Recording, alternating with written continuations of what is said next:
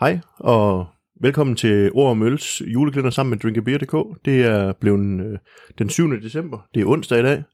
Ja, vi skal drikke øl, Anders. Det skal vi. Det er en rar vane her i december. Ja, og vi sidder jo og drikker dem alle sammen på en dag. Og hvis man kan høre, at vi nogle gange laver lidt sjov ballade, så er det fordi på et eller andet tidspunkt, ikke endnu, men på et eller andet tidspunkt, så begynder vi jo måske at kunne mærke nogle promiller. Ja, altså, man kan godt mærke, man har, men det er ikke på det niveau endnu, men altså, det vil da alligevel være underligt. Vi er da kommet to søndage med dobbeltøl igennem. Og... Ja, jeg er kun den ene med dobbeltøl, men vi havde jo en starter søndag. Ja, det kan man sige. Ja. Så man kan sige, at vi er på den 7. december, men vi har drukket 8 øl, inden vi kom til i dag. Vi har faktisk drukket 9, inden vi kom til i dag. Ja, det er det. Ja. Så... Ja. Det har været hyggeligt. Ja, det synes jeg faktisk, det har. Ligesom sidste år, det er jo altid hyggeligt med dit selskab. Nu bliver det ananas i egen juice, ja, ikke? Men Anders, han har jo faktisk lige været ude og lave det ekstra hyggeligt, fordi inden vi lige skulle i gang med det her afsnit, så fandt du lige lidt julepynt frem. Der kom lige lidt rensdyr på bordet, og der er også noget, der kan glimre lidt, og der står også sådan en glimmer-snowball her ved siden af mig. Så jeg vender den lige lidt, det kan man ikke se, men... Jamen, det er flot guldglimmer, det er ikke rigtig sne. Den er selvfølgelig tør for strøm. Jeg ved ikke, hvordan den ville have lys ellers, men... Nej, men der er julestemning over hele linjen. Det er der. Jeg tør godt afsløre, Anders, uden at du har åbnet, at vi skal faktisk drikke juleøl nu, men med twist. Juleøl med twist? Ja. Jamen, så flår jeg. Ja, gør det. Flå for delen. Godt flået. Vi skal til Stiegbergs igen. Ja. Og Winterbloss. Ja. Rauchbier. Ja, og de kalder det der en holiday Rauchbier. Spændende. Ja, så juleøl eller vinterøl som Rauchbier. Hvad tænker du der? Det synes jeg lyder som om, det giver god mening. Ja. Altså, røgøl, julemad, det har vi jo talt om før, så er vi tilbage igen, ord og mad, men, ja, men at det vil kunne noget, altså, vi skal vi sige lever på start bacon og champagne? Ja, der har vi jo de røde elementer fra baconen, kan man sige. Præcis. Vi er 5%, vi er jo over i det undergærede segment, når vi har Rauchbier, ikke? Så er vi sådan i grænselandet mellem noget pilsner og bok, et eller andet, som har fået noget røg.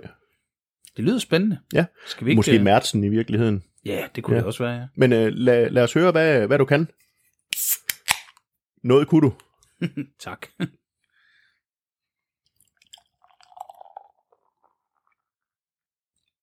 Lyd kunne du også lave.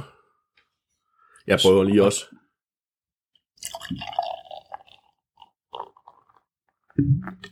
Klong. Anders, har du begyndt at ryge? Nej, men det lugter sådan lidt. Ja, altså madrøg. Altså, ja, men ikke sådan noget. Jeg ryger mad udenfor jo. Nå, okay. Altså, det tror jeg, vi talte om for et par dage siden, eller lidt mere. men her, der, altså vi har jo en meget sådan, en ret mørk øl i virkeligheden, ikke? Jo.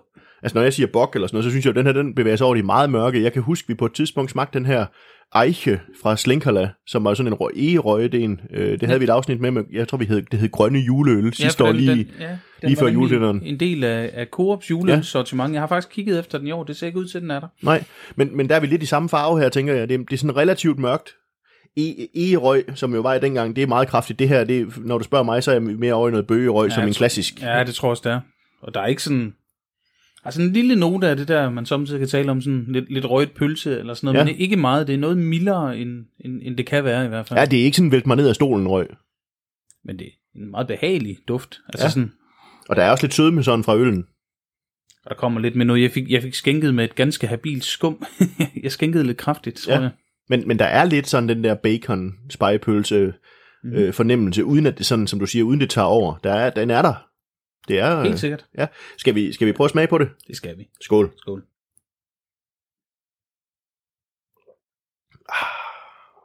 Jeg bliver nødt til lige at tage en mere. Og jeg bliver nødt til det. Det er jo en dejlig let øl. Jeg synes faktisk, det var overraskende mere røget i smagen, når jeg tænker på, hvor afdæmpet den egentlig var i duften. Ja. Det kan jeg egentlig godt følge, men kunne det skyldes, at den jo faktisk på en eller anden måde, den, i min mund er den en lille smule let øllen, sådan, og det skal ikke misforstås, men jeg tænker tit, når jeg får røgøl, så tænker jeg, at det er sådan en ret fed bok i virkeligheden, eller den der mærtsen, man får. Her synes jeg faktisk, vi har en relativt let øl. Jeg kan godt lide den der samspil med, at det sådan er relativt let, men med nogle karamelnoter stadigvæk, og så den der røg, som jeg faktisk synes fungerer rigtig godt. Man kan sige, at røg kan jo også blive for meget. Det er ikke overgjort her. Jeg tænker, vi er ude i den der balance, man også kunne tale om med humle nogle gange, ikke? Altså en relativt spinkel krop for humlen til at stå meget klart. Ja. Og her, det er ikke en spinkel krop, det lyder forkert, men lettere end forventet den. Bestemt. Og derfor så træder røgen måske kraftigere frem i smagen. Ja, men vi må jo også sige, at røgøl, det er jo sådan noget, som... Det kan jo godt dele vandene en lille smule. Altså, jeg ved, at du godt kan lide røgøl, jeg kan også godt lide røgøl. Så for mig, der synes jeg jo, det her... Det er jo egentlig et velkomment bud på en juleøl. Vi er i de der 5%, så vi ligger mellem pilsner og guldølsstyrke, hvis vi sådan skal have det på det der klassiske styrkebarometer. Helt sikkert, at det er jo... Altså nu havde vi jo, lige før vi begyndte sidste afsnit, inden vi gik ind i julemåneden her, der havde vi Brian fra Menu med. Han kom jo aldrig til at lære at drikke røgøl. Nej. Det var lidt sjovt. Det er jo ellers... Det er jo lige for tiden lidt brygmesternes eller bryggeriejernes go-to-stil, lader det til. Ja, men Brian han er jo så heller ikke brygmester, det kan være det derfor. Nej, men det er jo... Så er der et andet led ude i handelen, men det er jo spøjst, for han sagde, han var nødt til at lære det, og kende smagsnoter og alt sådan noget. Det var egentlig meget spændende jo. Ja, altså, jeg ved jo ikke, om man er nødt til at lære noget at kende på den måde. Jeg har det jo også, jeg har det jo stramt med hvedeøl, for eksempel. Det synes jeg heller aldrig. Altså, jeg drikker det også nogle gange, men jeg bliver aldrig sådan den store drikker af det. Men jeg synes, for mig, der det her, det er jo egentlig et godt billede på, hvad øl det også kan være. At det behøver ikke at være stort og stærkt og 10, 12, 14% og fadlagret, for at det faktisk giver nogle markante smagsoplevelser.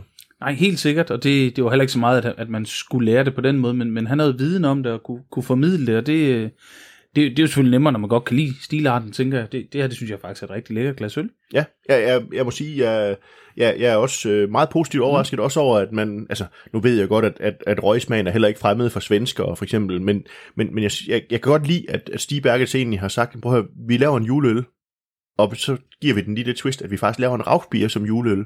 Eller vinterøl. Ja, det er vel nok en vinter. Ja.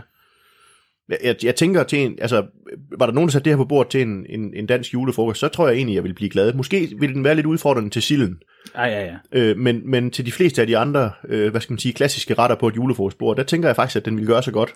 Jeg vil helt sikkert altså igen leverpostejen med disteren, de der ting, som har noget fedme og nogle ting også, fordi den har sammen med røgen noget bitterhed, som helt klart kan arbejde med det. Ja, så hvis du hører det her, og du ikke har planlagt din aftensmad i dag, onsdag den 7. december, så grib dig en medisterpølse og lav den med klassisk tilbehør, og så drik den her øl til. God idé. Ja. Skal vi kaste en untappd karakter efter den, Anders? Ja, og jeg er måske overrasket for mig selv, sådan ret begejstret. Jeg tror faktisk, jeg er på en 4. Ja, jeg synes også, det er en dejlig øl, og nu har jeg jo ligget over dig i karakter. Jeg synes, hvis den skulle bonge højere op, så skulle jeg have noget mere fylde i selve øllen. Så jeg lander på 3,75. Husk lige, det er stadigvæk en god karakter på Untappd, ikke? Men jeg kunne rigtig godt tænke mig her igen, vi har sagt det før, men jeg kunne godt tænke mig i dag også, at vi fik folks reaktioner på sådan en røgøl som den her, fordi jeg ved, det er noget, der kan dele vandene. Også måske komme med nogle bud. Hvad tænker I, det her det kunne være? Hvad kunne man bruge sådan en røgøl til her med? Hvad vil I sætte den til derude? Ja, det ville være spændende at høre. Ja. Så skal vi sige skål, og så det var ord om øl.